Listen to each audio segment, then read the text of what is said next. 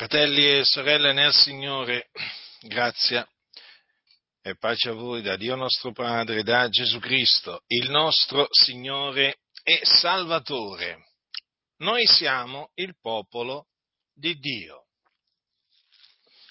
Questo è quello che dice la Sacra Scrittura e noi crediamo fermamente a quello che dice la Sacra Scrittura un popolo che Dio si è acquistato affinché proclamiamo le virtù di colui che ci ha chiamati dalle tenebre alla sua meravigliosa luce. Dunque noi siamo il popolo di Dio e dobbiamo sapere, fratelli nel Signore, che Dio mette mette alla prova il suo popolo. Sì, proprio così, lo mette alla prova. Dunque ci dobbiamo aspettare da Dio, durante il tempo del nostro pellegrinaggio, che Egli ci metta alla prova. E non ci dobbiamo assolutamente meravigliare di ciò. Perché ciò che è già stato prima e Dio riconduce ciò che è passato non c'è niente di nuovo sotto il sole. Infatti, il Dio provò Israele, il suo popolo, il popolo che Dio ha preconosciuto, lo provò nel deserto. Lo provò. E infatti è scritto nel libro del Deuteronomio, ricordati di tutto il cammino che l'Eterno, l'Iddio tuo, ti ha fatto fare questi 40 anni nel deserto per umiliarti e metterti alla prova, per sapere quello che avevi nel cuore e se tu osserveresti o no i suoi comandamenti. Ora prestate attenzione perché queste sono parole di Dio. Dunque, che cosa si propone il Dio quando prova il suo popolo? Si propone questo, di sapere quello che il suo popolo ha nel cuore. E se il suo popolo osserverà o meno i suoi comandamenti. Guardate, fratelli, che queste ragioni sono veramente di fondamentale importanza e dovete sempre tenerle davanti ai vostri occhi. Lo ripeto cosa dice il Signore, per sapere quello che avevi nel cuore e se tu osserveresti o no i suoi comandamenti.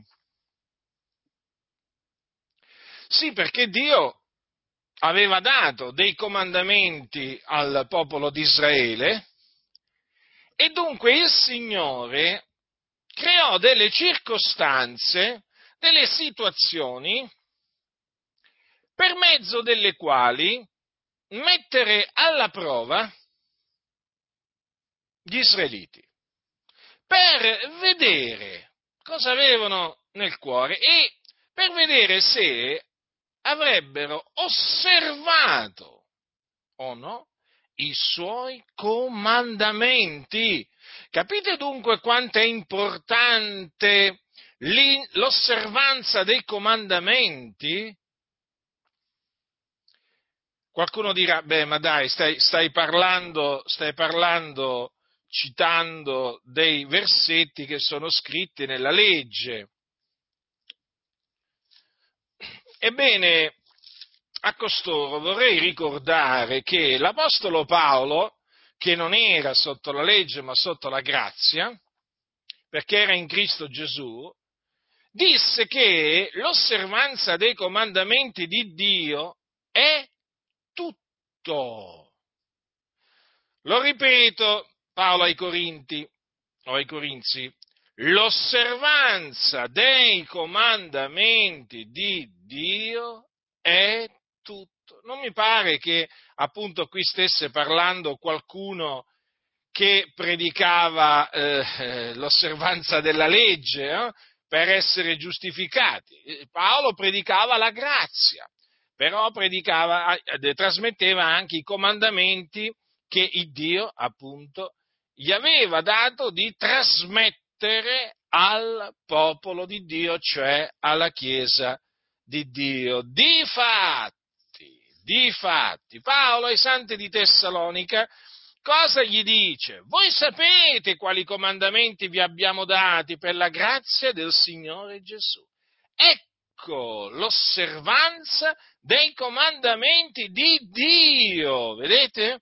Quindi gli apostoli trasmettevano alle chiese i comandamenti di Dio, questo per la grazia del Signore Gesù naturalmente. Quindi stiamo parlando appunto di comandamenti sotto la grazia. Ora, per tornare appunto al popolo di Israele,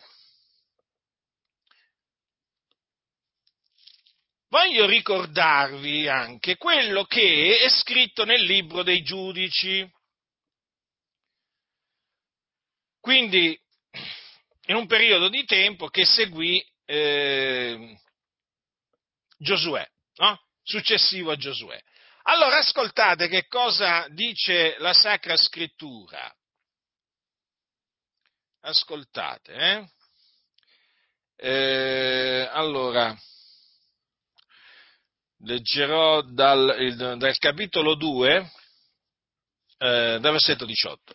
E quando l'Eterno suscitava loro dei giudici, l'Eterno era col giudice e li liberava dalla mano dei loro nemici durante tutta la vita del giudice, poiché l'Eterno si pentiva a sentire i gemiti che mandavano a motivo di quelli che li opprimevano e li angariavano. Ma quando il giudice moriva tornavano a corrompersi più dei loro padri, andando dietro ad altri dei per servirli e prostrarsi dinanzi a loro.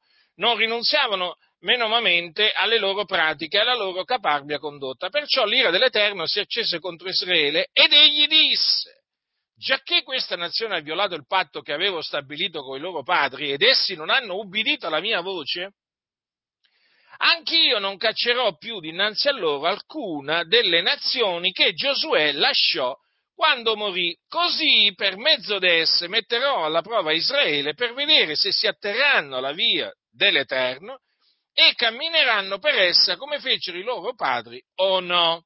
E l'Eterno lasciò stare quelle nazioni senza affrettarsi a cacciarle e non le diede nelle mani di Giosuè. Or queste sono le nazioni che l'Eterno lasciò stare affin di mettere per mezzo di esse alla prova Israele, cioè tutti quelli che non avevano visto le guerre di Canaan. Egli voleva soltanto che le nuove generazioni dei figlioli di Israele conoscessero imparassero la guerra quelli perlomeno che prima non l'avevano mai vista, i cinque principi dei Filistei, tutti i Cananei, i Sidoni e gli Ivei che abitavano la montagna del Libano, dal monte Baal Hermon fino all'ingresso di Amad. Queste nazioni servirono a mettere Israele alla prova per vedere se Israele ubbidirebbe ai comandamenti che l'Eterno aveva dati ai loro padri per mezzo di Mosè. Allora, fratelli, Qui la Sacra Scrittura ci dice che Dio usò i pagani,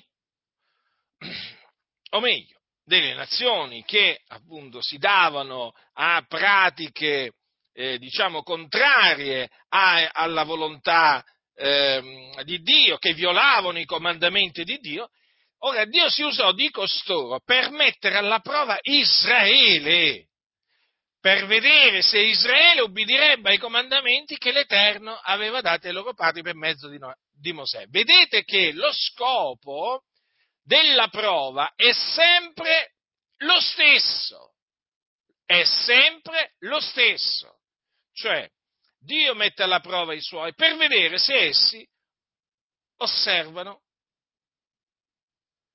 i suoi comandamenti, cioè i comandamenti che Dio gli ha dato.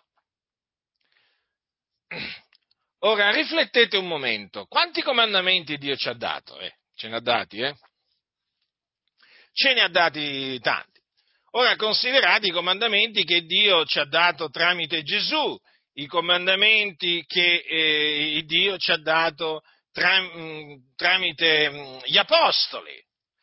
Basta leggere la storia di Gesù di Nazareth come ce l'hanno presentata, come l'hanno scritta Matteo, Marco, Luca e Giovanni. Basta leggere le epistole hm, per rendersi conto appunto di quanti comandamenti Dio ci ha dati. Quindi, che cosa noi dobbiamo concludere leggendo le scritture, leggendo la storia di Israele? Che il Dio userà i pagani per metterci alla prova, cioè userà quelli che non lo conoscono, quelli che, diciamo, si ribellano ai suoi comandamenti, per mettere alla prova noi, noi suo popolo, per vedere se noi osserveremo i suoi comandamenti o no. E dunque, non pensate voi che noi dobbiamo prestare la massima attenzione a quello che avviene attorno a noi? Eh? Riflettete a questo, fratelli. Non pensate voi che noi dobbiamo veramente tenere le orecchie tese e gli occhi ben aperti per capire in che maniera Dio ci sta mettendo alla prova tutti in questa generazione, in questo periodo di tempo? Cioè, pensate voi che Dio non ci stia mettendo alla prova? Dio ci sta mettendo alla prova. È come se ci sta mettendo alla prova a tutti. Nessuno escluso. Ora, il Dio ci mette alla prova in svariate maniere, sia chiaro questo, eh? Però talvolta il Signore proprio usa le autorità, sì, proprio le autorità che Lui ha ordinato per mettere alla prova i Suoi. Lo ripeto, usa le autorità. Quindi è di fondamentale importanza sapere innanzitutto quali sono i comandamenti di Dio. Eh sì, perché altrimenti, cioè, di cosa parliamo? Dobbiamo conoscere quali sono i comandamenti di Dio. Perché la prova a cui Dio ci sottopone ha lo scopo appunto di sapere se noi osserveremo i suoi comandamenti o meno. Allora, prenderò io uno di questi comandamenti. Lo troviamo, questo comandamento, nel capitolo 14 di Giovanni.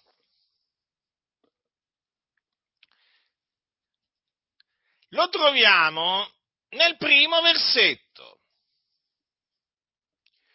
Il vostro cuore non sia turbato, abbiate fede in Dio e abbiate fede anche in me. Ora, anche in un'altra circostanza, se magari questo non, non bastasse ad alcuni, il Signore ha esortato, o meglio ha comandato di avere fede in Lui. Ci ha comandato, sì. Ci ha comandato di avere fede in Dio. Infatti, c'è scritto in Marco, e quando fu sera uscirono dalla città e la mattina passando videro il fico seccato fin dalle radici. E Pietro, ricordatosi, gli disse, Maestro, vedi il fico che tu maledicesti è seccato. E Gesù rispondendo disse loro, abbiate fede in Dio.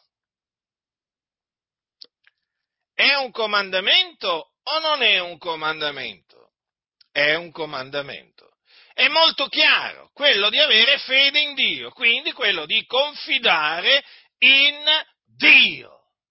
Badate bene che confidare in Dio non significa confidare nell'uomo e confidare nell'uomo non significa confidare in Dio. Chi confida in Dio non confida nell'uomo, chi confida nell'uomo non confida in Dio. Guardate che sono mm, due, due fiducie, chiamiamole così, diametralmente opposte. È così, eh? O si ha fiducia in Dio o si ha fiducia nell'uomo. Allora, è un comandamento quindi. Chiaro, fratelli nel Signore, qua, cioè, non c'è bisogno nemmeno di, di, di spiegarlo. Abbiate fede in Dio. Questo è rivolto a ciascuno di noi. E questo è rivolto a ciascuno di noi, questo comandamento, proprio ogni giorno della nostra vita.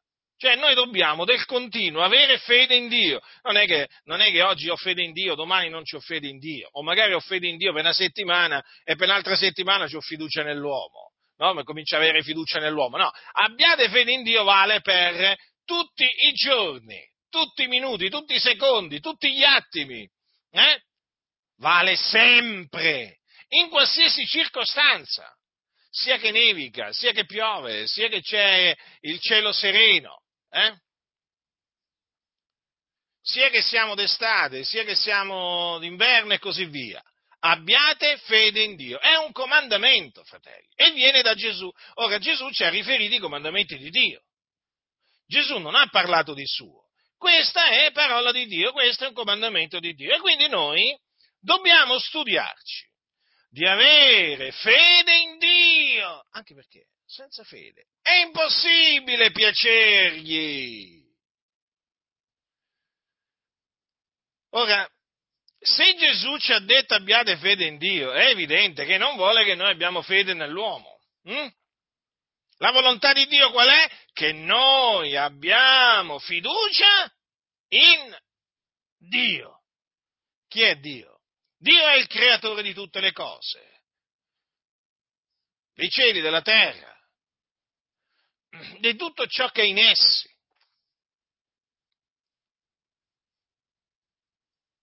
Infatti è chiamato il creatore di tutte le cose. Egli è colui che ci ha formato nel seno di nostra madre, pensate un po' voi. Eh?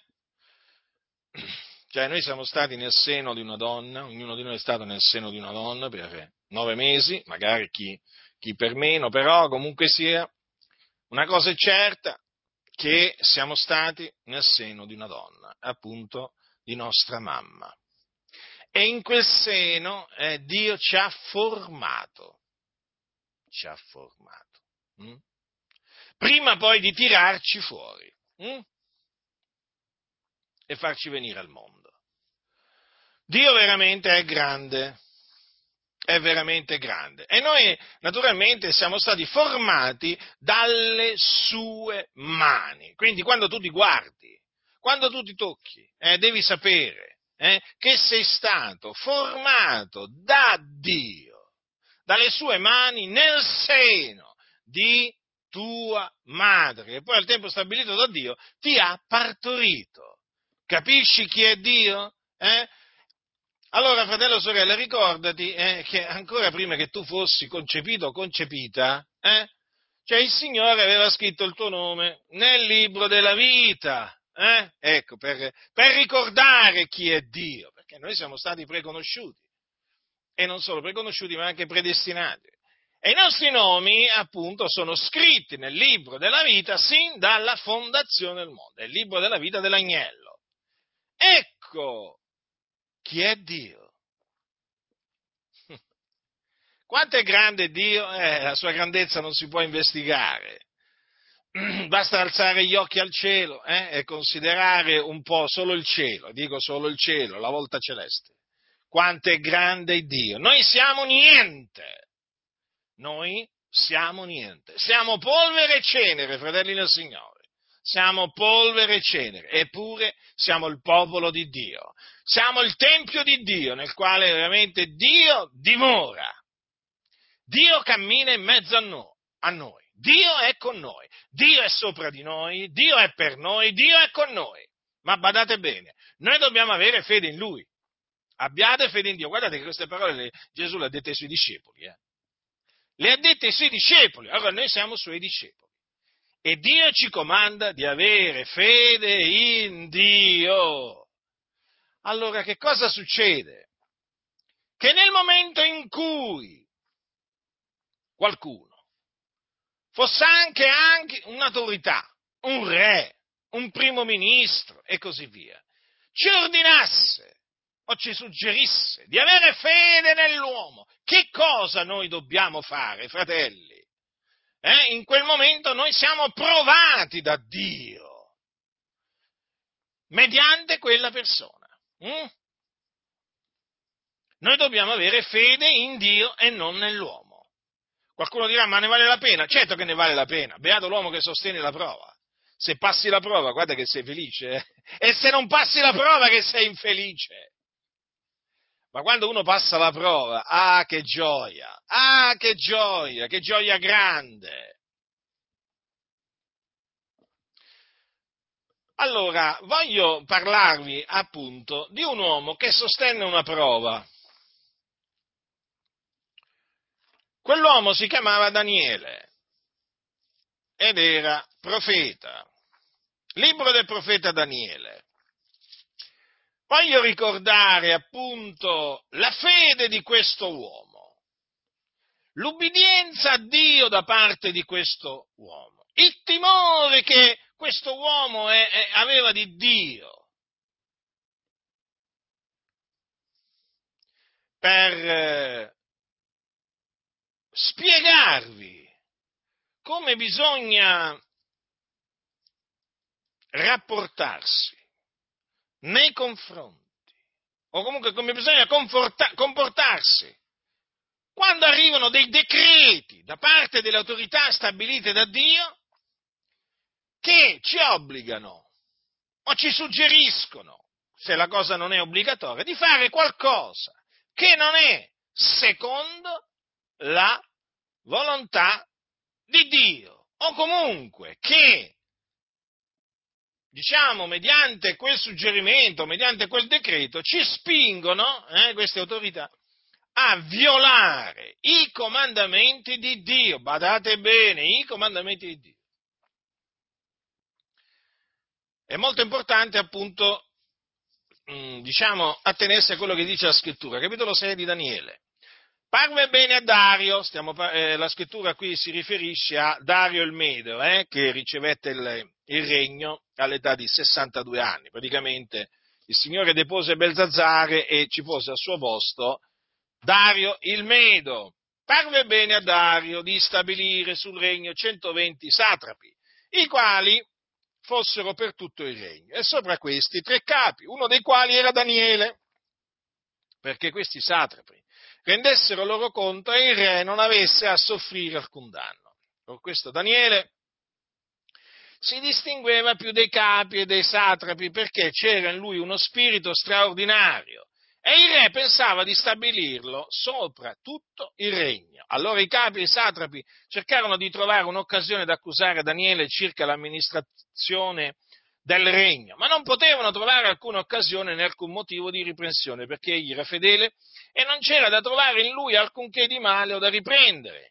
Quegli uomini dissero dunque, noi non troveremo occasione alcuna da accusare questo Daniele se non la troviamo in quel che concerne la legge del suo Dio. Allora quei capi e quei satrapi vennero tumultuosamente presso al re e gli dissero, o re, Dario, possa tu vivere in perpetuo. Tutti i capi del regno, i prefetti, i satrapi, consiglieri, i governatori si sono concertati perché il re promulghi un decreto e pubblichi un severo divieto per i quali chiunque entro lo spazio di 30 giorni rivolgerà quals- qualche richiesta a quale si voglia Dio, uomo, tranne che a te, o re, sia gettato nella fossa dei leoni. Ora, o re, promulga il divieto e firma nell'atto, perché sia immutabile conformemente alla legge dei Medi e dei Persiani, che è irrevocabile. Il re Dario quindi firmò il decreto e il divieto. E quando Daniele seppe che il decreto era firmato, entrò in casa sua e tenendo le finestre della sua camera superiore aperte verso Gerusalemme tre volte al giorno, si metteva in ginocchio, pregava e rendeva grazie al suo Dio, come soleva fare per là dietro. Allora quegli uomini accorsero tumultuosamente e trovarono Daniele che faceva richieste e supplicazioni al suo Dio poi si accostarono al re e gli parlarono del divieto reale. Non hai tu firmato un divieto per il quale chiunque entro lo spazio di 30 giorni farà qualche richiesta a qualsivoglia Dio, uomo, tranne che a te, o re, deve essere gettato nella fossa dei leoni? E il re rispose e disse, La cosa è stabilita conformemente alla legge dei Medi e dei Persiani, che è irrevocabile. Allora quelli ripresero a dire in presenza del re, Daniele, che è fra quelli che sono stati menati in cattività da Giuda, non tiene alcun conto né te, o re, né il divieto che tu hai firmato, prega, ma prega il suo Dio tre volte al giorno. Quando ebbe udito questo, il re ne fu dolentissimo e si mise in cuore di liberare Daniele. E fino al tramonto del sole fece di tutto per salvarlo. Ma quegli uomini vennero tumultuosamente al re e gli dissero, sappi, o re, che è legge dei Medi e dei Persiani che nessun divieto o decreto promulgato re, dal re possa essere mutato. Allora il re diede l'ordine e Daniele fu menato e gettato nella fossa dei leoni. E il re parlò a Daniele e gli disse, l'Iddio tuo che tu servi del continuo sarà quegli che ti libererà. E fu portata una pietra che fu messa sulla bocca della fossa e il re la sigillò col suo anello e con l'anello dei suoi grandi perché nulla fosse mutato riguardo a Daniele. Allora, allora il re se ne andò al suo palazzo e passò la notte in digiuno non si fece venire alcuna concubina e il sonno fuggì da lui. Poi il re si levò la mattina di buon'ora, appena fu giorno si recò in fretta alla fossa dei leoni e come fu vicino alla fossa chiamò Daniele con voce dolorosa e il re prese a dire a Daniele, Daniele, servo dell'Iddio vivente, il tuo Dio, che tu servi del continuo, t'egli potuto liberare dai leoni? Allora Daniele disse al re, o re, possa tu vivere in perpetuo, il mio Dio ha mandato il suo angelo e ha chiuso la bocca dei leoni che non mi hanno fatto alcun male perché io sono stato trovato innocente nel suo cospetto e anche davanti a te, o re, non ho fatto alcun male. Allora il re fu ricolmo di gioia e ordinò che Daniele fosse tratto fuori dalla fossa e Daniele fu tratto fuori dalla fossa e non si trovò su di lui lesione di sorta perché s'era confidato nel suo Dio. E per ordine del re furono menati quegli uomini che avevano accusato Daniele furono gettati nella fossa dei leoni, essi, i loro figlioli e le loro mogli, e non erano ancora giunti in fondo alla fossa che i leoni furono loro addosso e fiaccarono loro tutte le ossa. Allora il re Dario scrisse a tutti i popoli, a tutte le nazioni e lingue che abitavano su tutta la terra, la vostra pace abbondi.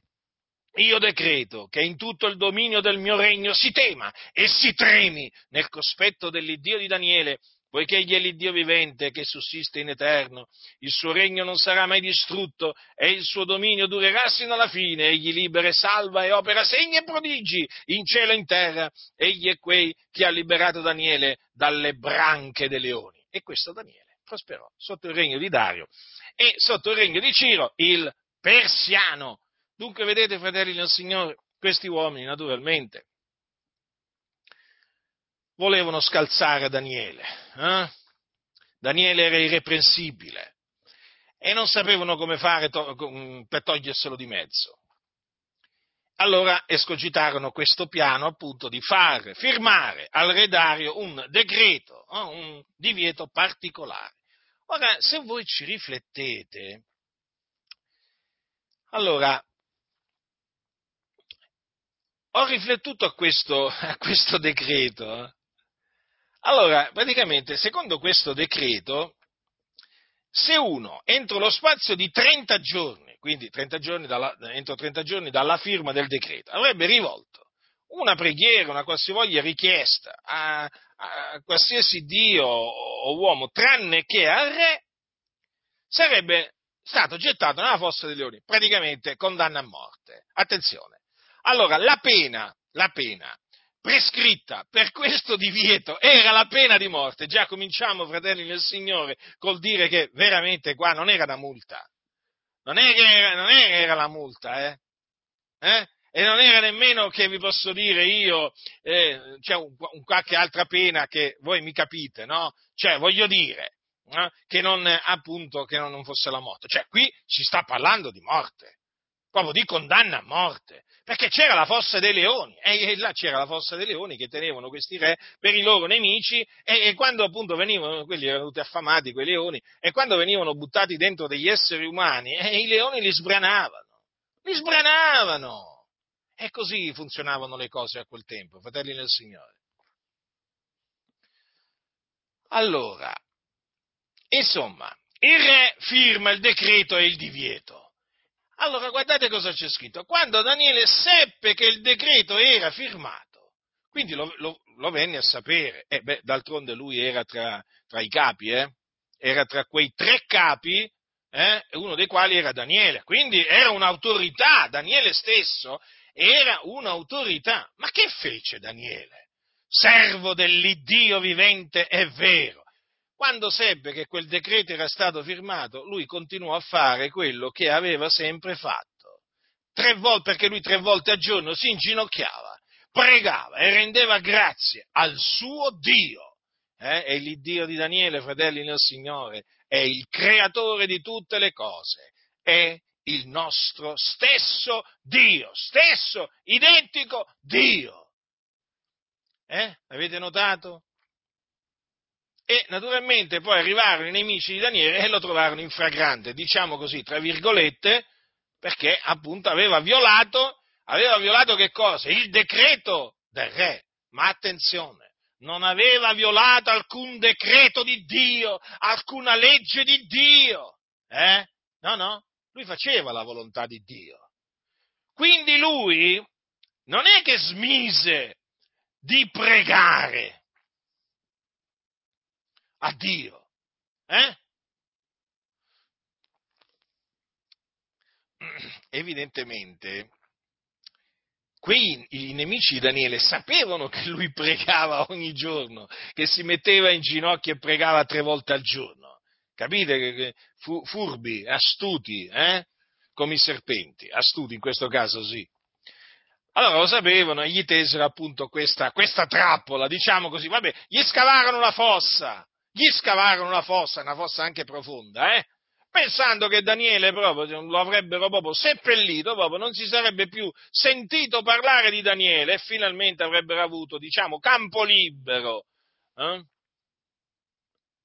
Ebbene, Daniele continuò ad ubbidire, a osservare i comandamenti di Dio, a fare la volontà di Dio e non tenne in alcuna considerazione quel decreto del re che prevedeva la morte, fratelli nel Signore, per i disubbidienti, la morte, quello che voglio veramente sottolineare, è la pena, la punizione per chi avrebbe violato quel decreto. Non ci troviamo davanti a delle limitazioni di libertà, non ci troviamo davanti a una pena pecuniaria, capite? La morte, la cessazione della vita.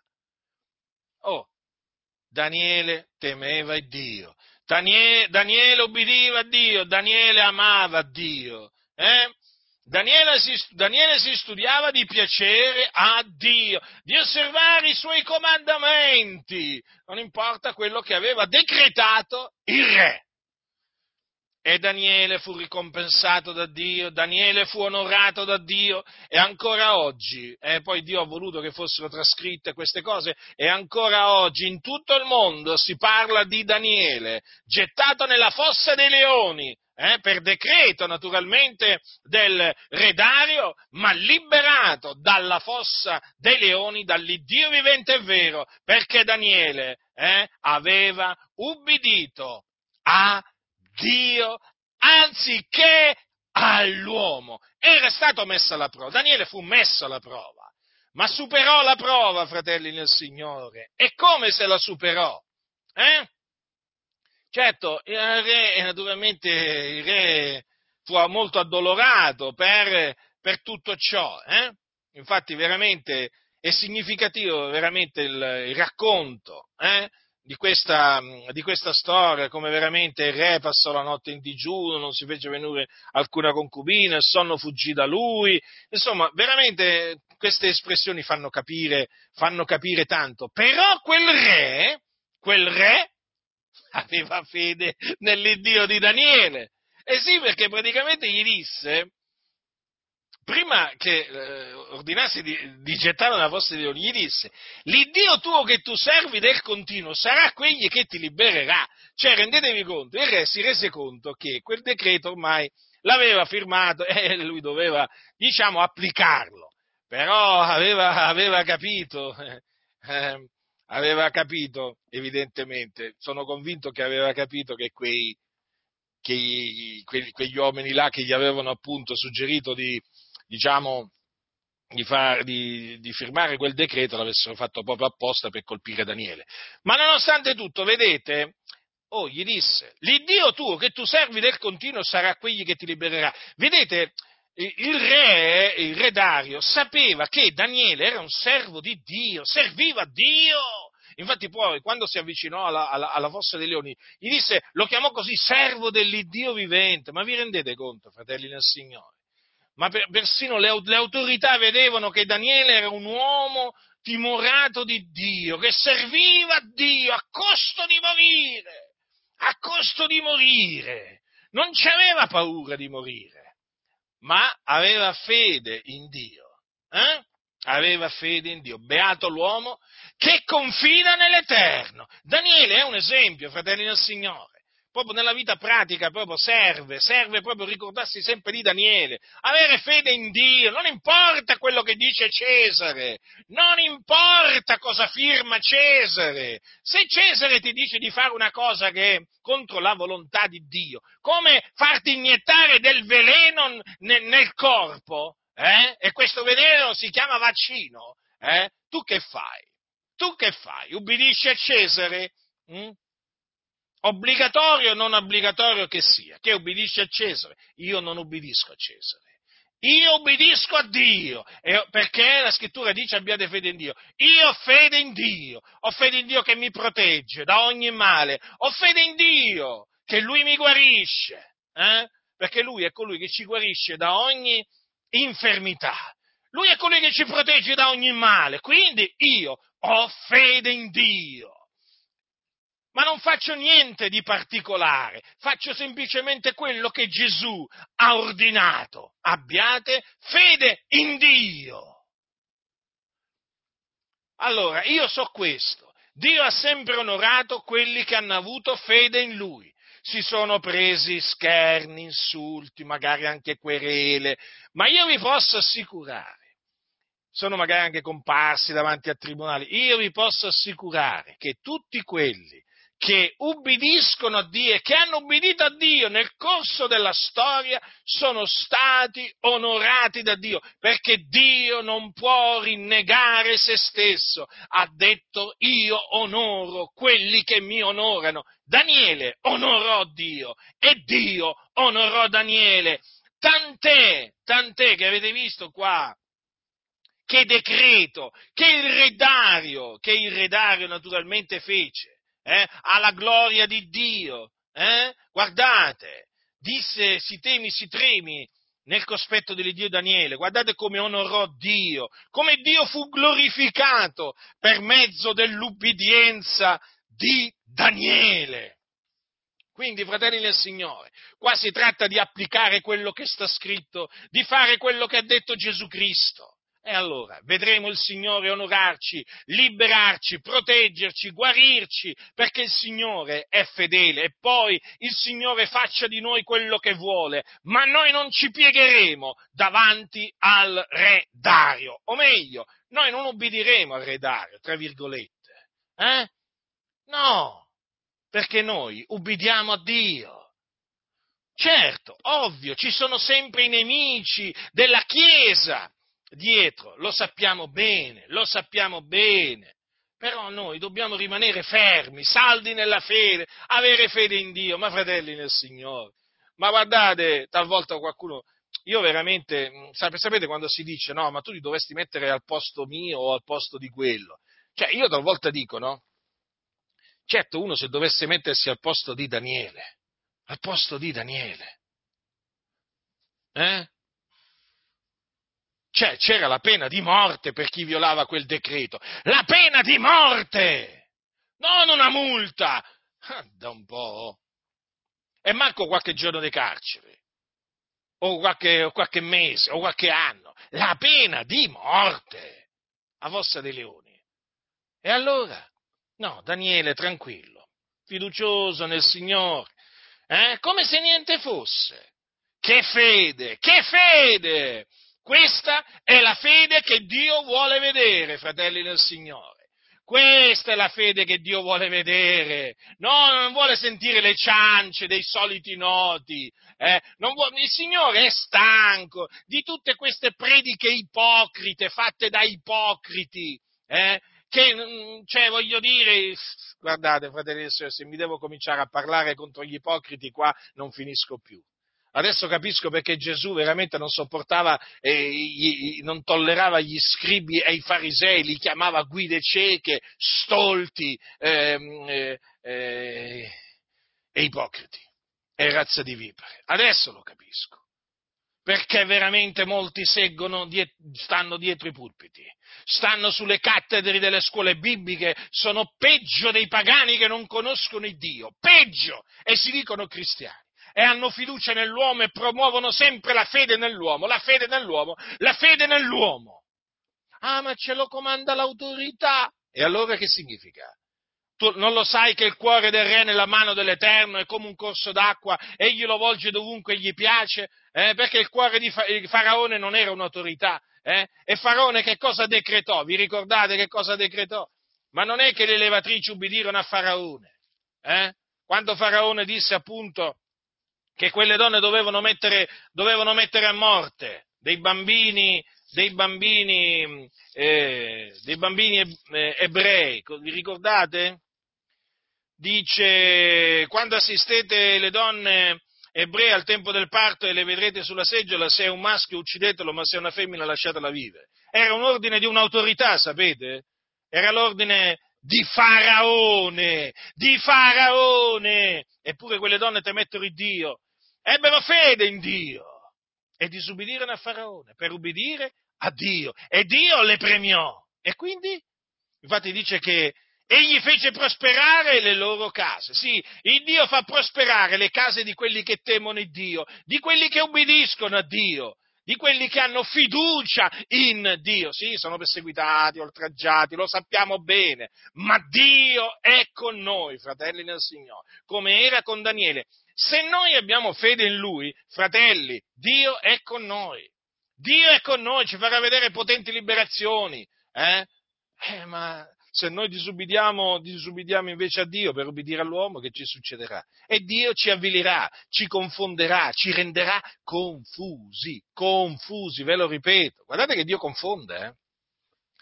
Dio libera ma anche incatena, eh? cioè Dio illumina ma anche confonde, state molto attenti, Dio onora ma anche avvilisce. E il nostro Dio, fratelli del Signore, è questo. Eh? Quindi vedete l'esempio, l'esempio di Daniele? Vedete l'esempio di Daniele? È un esempio da seguire. Eh? È un esempio da seguire, questa non è una favola. Molti parlano di quello che avvenne a Daniele come se, se fosse una favoletta, un racconto così, no? Fabie, fabie, eh, fiabesco. No, no, questi veramente sono fatti veramente accaduti. Vabbè, ma noi lo sappiamo, molti non ci credono. Molti quando leggono la Bibbia mica ci credono. La leggono tanto perché la leggono, no? Ricordate cosa disse un famoso comico? Hm? che si fa chiamare, um, che si fa chiamare pastore, no? Disse, che volete? La Bibbia la devo leggere, eh, sono pastore, la devo leggere. Sono, dire, sono obbligato a leggerla, che volete? Eh sì, perché molti nelle denominazioni leggono la Bibbia perché sono obbligati a leggerla, capite? Perché hanno sto titolo di pastore che gli ha dato la denominazione e allora sono obbligati a leggere la Bibbia. Uh, che noia, leggere la Bibbia! eh, sicuramente la leggono sbuffando, ma non si può, dai, ma come si fa a credere a queste cose? Loro lo pensano ma non lo dicono, poi si presentano dietro il pulpito, fratelli nel Signore, Dio mi ha messo in cuore, o lo Spirito del Signore mi ha guidato. Le sapete queste, queste espressioni? Le conosco, le conosco a memoria. Eh? Poi una volta che scendono dal pulpito si dimenticano proprio magari di quelle quattro cose giuste che hanno detto, perché ogni tanto qualcosa di giusto la dicono, ma come? Ma tu non hai detto che bisogna avere fede in Dio? Sì, sì, magari te lo dicono dal pulpito. Dobbiamo avere fede in Dio, fratelli. Poi scendono dal pulpito, boom, si vanno a gettare nel grembo dell'uomo, eh? perché devono confidare nell'uomo, non hanno più fede in Dio. Diciamo che non è che non hanno più fede in Dio, proprio questi non hanno fede in Dio. Non hanno fede in Dio, parlano della fede senza averla. Qualcuno dirà, ma veramente è possibile? Sì, come quelli che parlano dell'Evangelo e non credono nell'Evangelo. Mm? Cioè menzionano la parola Evangelo ma non credono nell'Evangelo, o come quelli che parlano di Dio ma non conoscono Dio, o come quelli che parlano di Gesù ma non conoscono Gesù, non credono in Gesù. Quindi sappiate che dietro i pulpiti c'è, c'è gente eh, c'è gente che menziona la parola fede, ma in effetti non hanno fede in Dio e lo dimostrano. Ora, la fede è certezza di cose che si sperano, dimostrazione di cose che non si vedono. Quindi è molto facile capire se uno ha la fede. Eh? La fede si vede nella vita di tutti i giorni. Nella vita di tutti i giorni, in ogni momento si vede se uno ha veramente fede in Dio. E quindi, lo ripeto, nel momento in cui l'autorità eh, decretasse eh, eh, che noi dobbiamo, dobbiamo fare delle cose che non rientrano assolutamente nella volontà di Dio, noi siamo chiamati a disubbidire all'autorità, fratelli del Signore, per ubbidire a Dio e Dio si usa dell'autorità per metterci alla prova. Vedete la cosa meravigliosa di Dio? Che alla fine fa tutto Lui. Dio ci mette alla prova tramite l'autorità. E io sono felice che Dio ci metta alla prova, perché la Bibbia dice beato l'uomo che sostiene la prova. Noi dobbiamo ringraziare Dio veramente per le prove che ci manda, fratelli nel Signore. Cosa dice la scrittura? Beato l'uomo, lo dice Giacomo, beato l'uomo che sostiene la prova perché essendosi reso approvato riceverà la corona della vita che il Signore ha promesso a quelli che l'amano. Vedete dunque? Quindi Dio ci prova, fratelli, per vedere se noi osserviamo i suoi comandamenti o no. Quindi tieni davanti ai tuoi occhi i comandamenti di Dio, tra cui anche questo. Abbiate fede in Dio. E poi, nel momento in cui arriva Dario, il re Dario, hm? il re Dario, nel momento in cui arriva il re Dario e ti dice, no, no, tu, tu non devi avere fede in Dio, tu devi avere fede in me, no? Devi avere fede nella mia sapienza, devi avere fede nei miei medici e così via, eh? naturalmente re Dario, tra virgolette, eh? Tu che fai? Che devi fare? No, tu rispondi, io ho fede in Dio, Dio mi protegge da ogni male, eh? Dio mi guarisce da ogni infermità. Io sono nelle mani di Dio e Lui farà di me quello che vuole. Ma io non mi consegno nelle mani degli uomini io non mi abbandono alla volontà degli uomini, io non ho fiducia nella sapienza umana, io ho fiducia nella sapienza di Dio.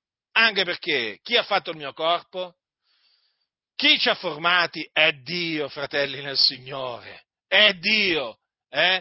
E quando anche il Signore permettesse che noi ci ammaliamo, noi continueremo a avere fede in Dio, perché Dio cosa ha detto? Io sono l'Eterno che ti guarisco. L'ha detto o non l'ha detto il Signore? Se l'ha detto dobbiamo avere fiducia, fratelli.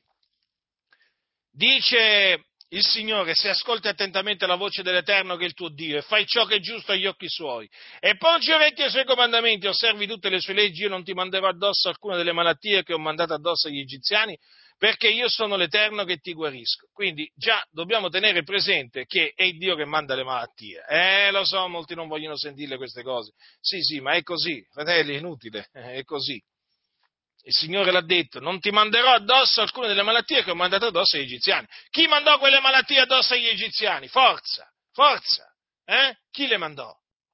Le mandò Dio, non il diavolo. Le mandò il Dio, lo ripeto, fratelli del Signore. Dio ha detto, io, naturalmente prima mette le condizioni, poi dice, io non ti manderò addosso alcune delle malattie che ho mandate addosso agli egiziani. Quindi, quindi è Dio che manda le malattie. Ah sì?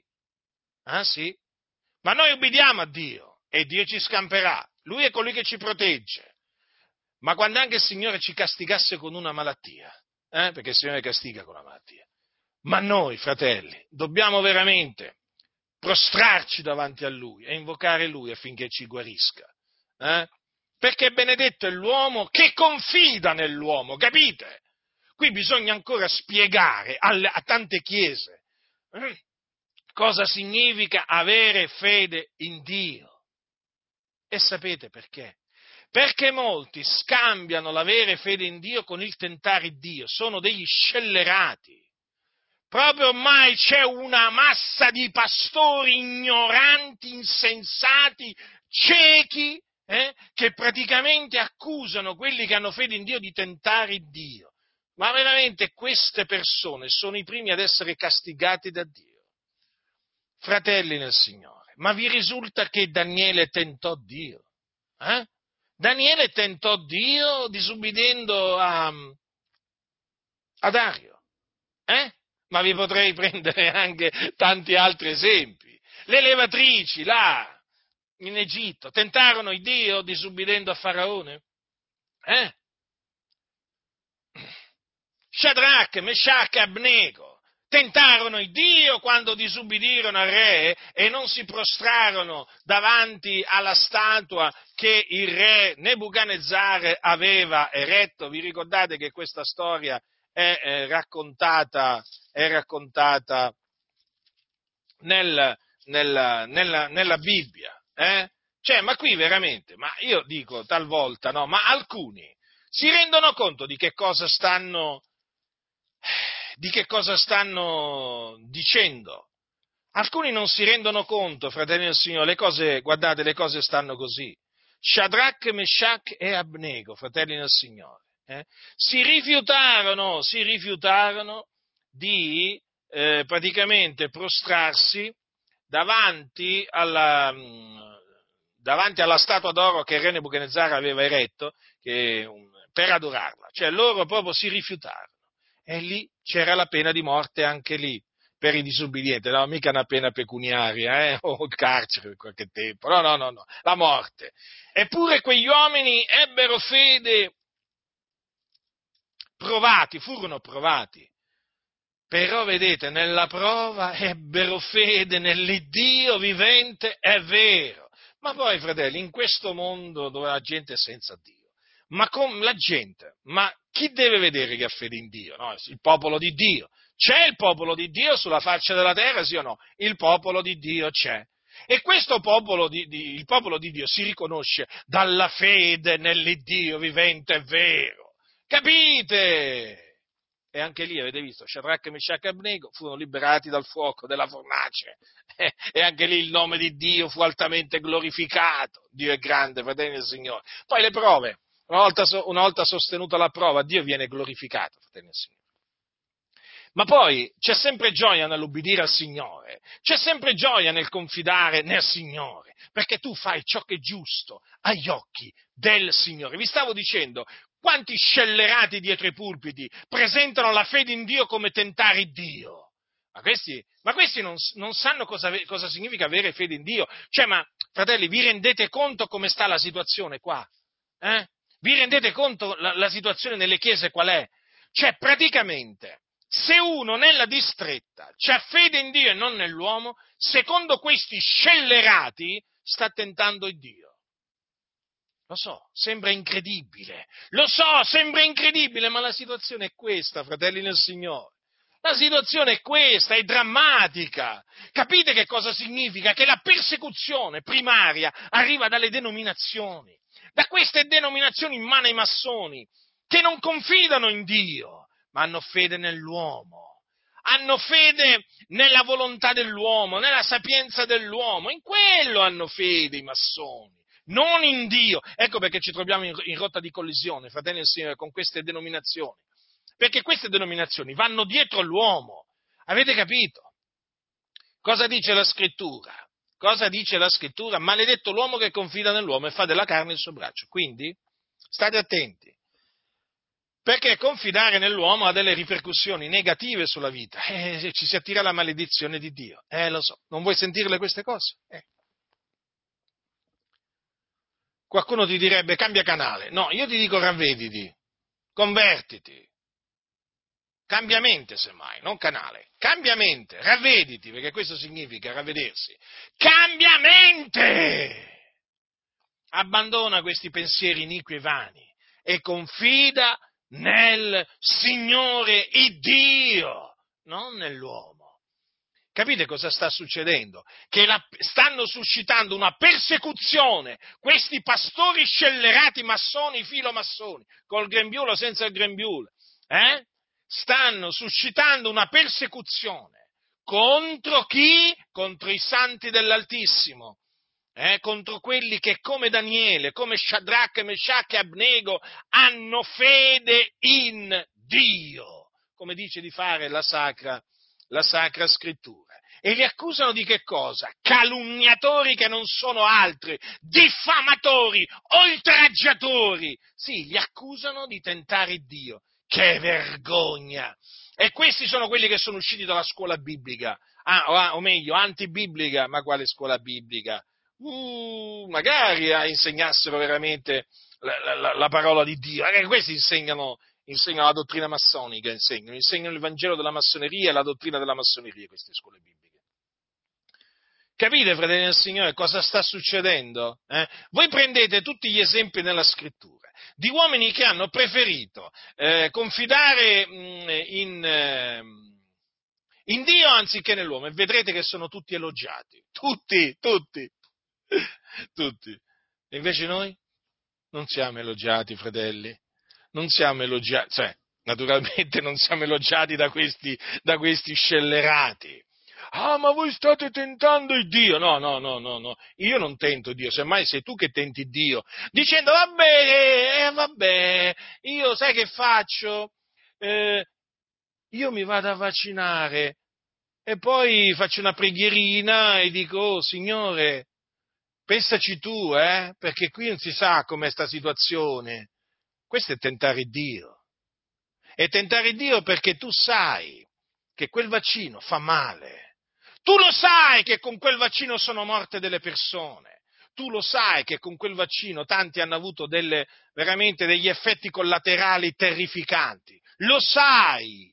E quindi che fai? Per paura dell'uomo? Eh? Per paura dell'uomo? Eh? Confidi appunto nell'uomo e non confidi in Dio? Peggio per te stai tentando il Dio, io ti avverto, stai tentando il Dio, te lo dico con ogni franchezza, la scrittura dice non tentare il Signore Dio tuo. Eh?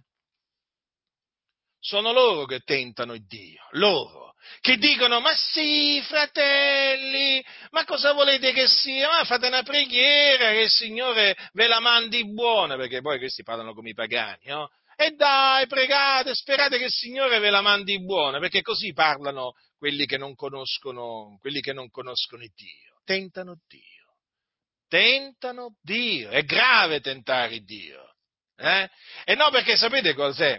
Io ho capito, ho capito l'astuzia di questi. Praticamente questi vorrebbero conciliare la fede in Dio con la fede nell'uomo. Siccome che sono inconciliabili, eh, sono inconciliabili, non si possono conciliare. Eh? No, no, no, no, no, no, no, no. Sono proprio due cose diametralmente opposte. O hai fede in Dio o hai fede nell'uomo. E allora cosa fanno loro? Cercano un po' la conciliazione degli opposti, si chiama. Ora, la conciliazione degli opposti è un principio massonico, esoterico, occulto massonico. Allora, per illustrarvi questo, questo principio, ricordatevi del, del pavimento a scacchi che c'è nelle logge massoniche e anche in certe comunità che ormai si possono definire logge massoniche, templi massonici. Ma allora, il, il pavimento a scacchi bianco e nero indica il, eh, diciamo, il, conci, il, principio della conciliazione degli opposti. Cioè, perché la massoneria dice, oh, il bianco e il nero devono, devono convivere, si devono mischiare, si devono unire. E così nelle chiese questo principio massonico adesso si sta diffondendo. Ma perché? Noi facciamo sia l'uno che l'altro. Eh no, e noi siamo cristiani, mica massoni. Eh? Capite? E allora che cosa fanno questi qua? Siccome che vogliono mettere in pratica un, eh, un principio antibiblico, poi rimangono confusi e si arrabbiano. E si arrabbiano contro chi? Contro chi de, della conciliazione degli opposti, non ne vuole proprio sapere niente, anzi confuta la conciliazione degli opposti. E quelli siamo noi, e quelli tutti come noi, naturalmente, eh, che ci sono in tutto il mondo, perché ce ne sono come noi, grazie a Dio, in tutto il mondo. Quindi noi non, il, il, principio della conciliazione degli opposti non ci interessa proprio niente. Hm? Noi abbiamo fede in Dio e quindi se abbiamo fede in Dio non abbiamo fede nell'uomo. Eh? Ma poi voglio dire, voglio, voglio dire, anche quest'altra cosa, cioè il nostro corpo, ma alcuni se lo sono dimenticati che cos'è. Allora, il nostro corpo è il Tempio dello Spirito Santo. io vi confesso, fratelli del Signore, che quando penso a queste parole, veramente rabbrividisco. Rabbrividisco perché la cosa è seria. Dice, non sapete voi che il vostro corpo è il Tempio dello Spirito Santo che è in voi, il quale avete da, e avete da dire che non appartenete a voi stessi. Ora il nostro corpo mica ci appartiene. Non è che noi possiamo fare del nostro corpo quello che vogliamo. Non è che noi possiamo mettere dentro il nostro corpo quello che vogliamo. Eh? Ricordatevelo. Eh? Il nostro corpo è il Tempio di Dio ed è un Tempio santo e dobbiamo stare attenti a quello che ingeriamo. Eh? Non è che possiamo, diciamo, inoculare dentro il nostro corpo sostanze che naturalmente sappiamo, eh, naturalmente, eh, o far iniettare nel nostro corpo sostanze che sappiamo eh, sono dannose. Dannose! Ma poi voglio dire, ma basta considerare no, che i vaccini sono fatti con dei feti. No? Mm. Comunque è stato accertato questo, no? Cellule di feti abortiti, mi pare. Ma io dico, ma c'è da rabbrividire, ma c'è da... Già io non voglio sentire nemmeno la parola vaccino, considerate un po' voi, solo la parola vaccino io, io proprio la detesto, pensate un po' voi il vaccino, il vaccino in sé. No, quello è veleno. Quello è veleno. Allora voglio dire, il nostro corpo è il Tempio di Dio. E quindi dobbiamo stare attenti. Dobbiamo stare molto attenti, perché non ci appartiene. Questi sono membri di Cristo. Eh? e poi dietro tutta questa corsa al vaccino, ma anche la corsa dietro a, alle medicine. Eh, in linea generale c'è sempre la paura, la paura, la paura. Ci sono tanti che vivono nella paura. Nella paura, si dicono cristiani e vivono nella paura. Ma paura di che? Ma paura di che? Voglio dire. Paura di morire. Ma che i cristiani possono mai vivere nella paura di morire? E se c'è paura di morire, che cristiano sei? Ma Paolo diceva morire, morire è guadagno. Cioè, Paolo mica aveva paura di morire. Chi è in Cristo non ha paura di morire. Come non ha paura di ammalarsi. Eh, se no, qui veramente in che cosa ci distingueremo dalla gente del mondo che non ha fede in Dio? Eh? Ma dove vedranno poi la fede in Dio, la gente del mondo? Ma se non la vedono in noi, ma, ma in chi la vedranno? Fatemi capire. Ma fatemi capire, ma questa fede all'atto pratico si vede o non si vede? È come se si vede. Hai visto la fede di Daniele? L'hai vista la fede di Shadrach, Meshach e Abnego? L'hai vista la fede delle levatrici? La fede si vede. Cioè, chiaramente, cercate di capire cosa voglio dire.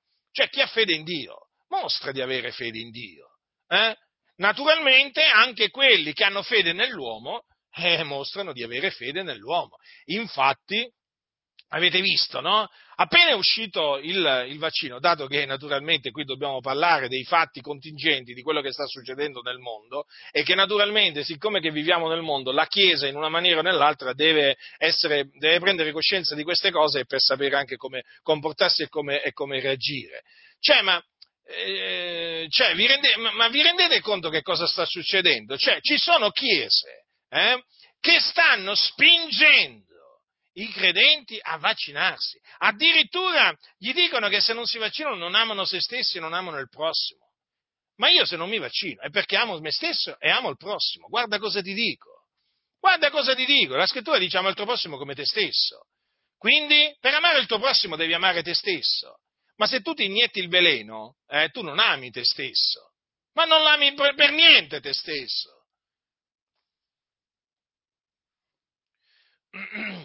Quindi il discorso è molto semplice, fratelli del Signore, cioè Dio chiaramente sta usando le autorità per mettere alla prova i suoi, noi quindi. Quindi sottomettiamoci a Dio, temiamolo, confidiamo in Lui, continuiamo ad amarlo, a raccomandare l'anima nostra a Lui. Il Signore è con noi, il Signore è con il suo popolo il Signore non ha mai abbandonato i suoi, non li ha mai resi confusi. Voi dovete sempre tenere presente questo, che chi crede nel Signore non sarà giammai confuso.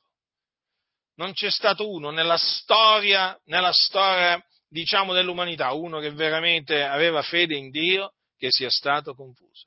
Oh, trovatemi uno nella Bibbia, per esempio, dalla Genesi all'Apocalisse, qualcuno che, ha, che aveva fede in Dio, eh, che è stato confuso da Dio, no, non c'è, fratelli del Signore. Però vi ripeto, chiaramente il fatto di avere fede in Dio poi eh, procurerà persecuzione, ma persecuzione più, da, più che da quelli del mondo, che ormai che diamo per scontato. Beh, non da tutti, eh, perché ci sono anche persone del mondo, comunque sia, che per altre ragioni sono contrarie, per esempio, a farsi vaccinare. Però voglio dire, beh, non abbiamo, non abbiamo questi contro, però eh, c'è da aspettarsi una buona parte, una buona parte di chiese evangeliche contro. Eh? Allora, diciamo questo, un, ho detto una buona parte, non tutto, perché comunque sono a conoscenza che ci sono tanti fratelli, anche tanti, una buona parte di pastori eh, che sono assolutamente contrari. Eh? Quindi mh, mm, chiaramente eh, non, non, non, li includo tra gli scellerati questi, eh? non sono inclusi tra gli scellerati perché comunque sia non stanno esortando, non stanno incitando assolutamente eh, i credenti a farsi vaccinare. Però c'è una, una, una larga parte, sì, invece, eh, i scellerati su quelli. E mm, eh, appunto la situazione, la situazione è questa, quindi che la persecuzione naturalmente è all'interno delle denominazioni, perché le denominazioni sono spaccate, tutte, eh, tutte. Badate bene, qui non, non, non c'è distinzione da fare alcuna. So che nelle denominazioni, eh, naturalmente, c'è chi dice no, io ho fede in Dio, e c'è chi dice no, no, no, ma io mi fido, mi fido degli uomini. Eh? Sì, perché loro si fidano degli uomini. Fidati di noi, ti dicono i scienziati. Io mi fido degli scienziati. No, no, no, no, no, no. Io non mi fido degli scienziati, non mi fido dei massoni. E... Figurati. Cioè, ma vi rendete conto, se dovessimo fidarci dei, degli scienziati dovremmo avere fede in, in coso, là, come si chiamava, là, Darwin, il massone Darwin, eh? Era massone, quello che praticamente poi, teoria, quello della teoria dell'evoluzione, figuriamoci cosa ti dicono? Abbi fede nella scienza! Oh, voglio dire, eh, fino a che lo dicono nelle logge massoniche, abbi fede nella scienza umana, vabbè, lì è comprensibile perché sono nella loggia massonica. Ma quando si sente dei tempi evangelici, abbiate fede nella scienza umana, beh, lì veramente le cose cominciano veramente a suonare molto strano. Eh? Cioè, praticamente è veramente una musica, una musica strana, chiamiamola così proprio, che, che cioè, cioè, come si fa? Come si fa? Ma d'altronde quelli, i templi evangelici sono templi massonici oramai. Ecco perché sentite dire in questi templi abbiate fede nella scienza umana, perché sono delle logge massoniche praticamente, tutto in mano alla massoneria. Quindi, fratelli del Signore, eh, è chiaro che ci troviamo davanti a una prova e noi riusciamo a discernere che si tratta di una prova, ma appunto perché sappiamo che prima di noi sono stati da Dio messi alla prova tanti altri, noi veramente vogliamo con umiltà dire veramente al Signore, Signore, veramente dacci grazia di rimanere saldi e di poter sostenere la prova per onorare il tuo grande e tremendo nome. Perché, vedete, fratelli nel Signore, il, lo scopo tut, della mia predicazione eh, è, questo, è quello veramente di vedere Dio glorificato veramente. Io, il mio desiderio è quello di vedere il nome di Dio glorificato, il nome di Cristo Gesù, il Figlio di Dio, esaltato, celebrato, magnificato. Eh?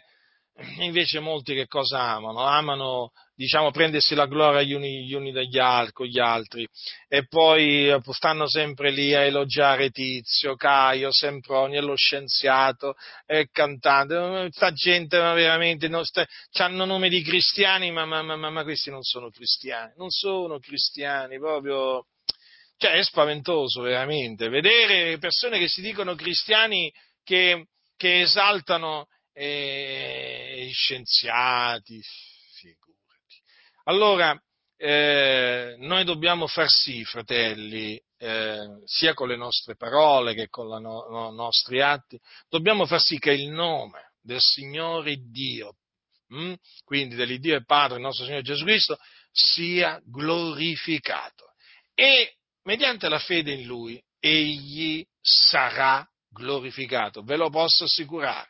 D'altronde la storia di Daniele che cosa ci insegna? Ci insegna proprio questo. E la storia di Shadrach, Meshach e Abnego ci insegna anche questa, la stessa cosa. Cioè, il Dio è stato glorificato. E il nostro desiderio è questo, che mediante la fede in Dio, eh, il Dio sarà glorificato tramite noi. Eh? Perché vedete quale grazie che il Signore veramente ci concede, no? di essere strumenti nelle sue mani affinché il suo nome sia glorificato. Quindi sosteniamo la prova, eh? E continuiamo veramente ad avere fede nel nostro grande Dio, il creatore di tutte le cose, l'Iddio e Padre del nostro Signore Gesù Cristo, al quale appartengono, ricordatevelo sempre questo, la gloria, l'onore, la sapienza, la benedizione, l'imperio, eh? per ogni eternità. Quindi, fratelli, non perdetevi d'animo eh, se incontrate opposizione, eh, se sarete odiati, disprezzati da chiese evangeliche, da pastori evangelici. Eh? Abbiate fede in Dio.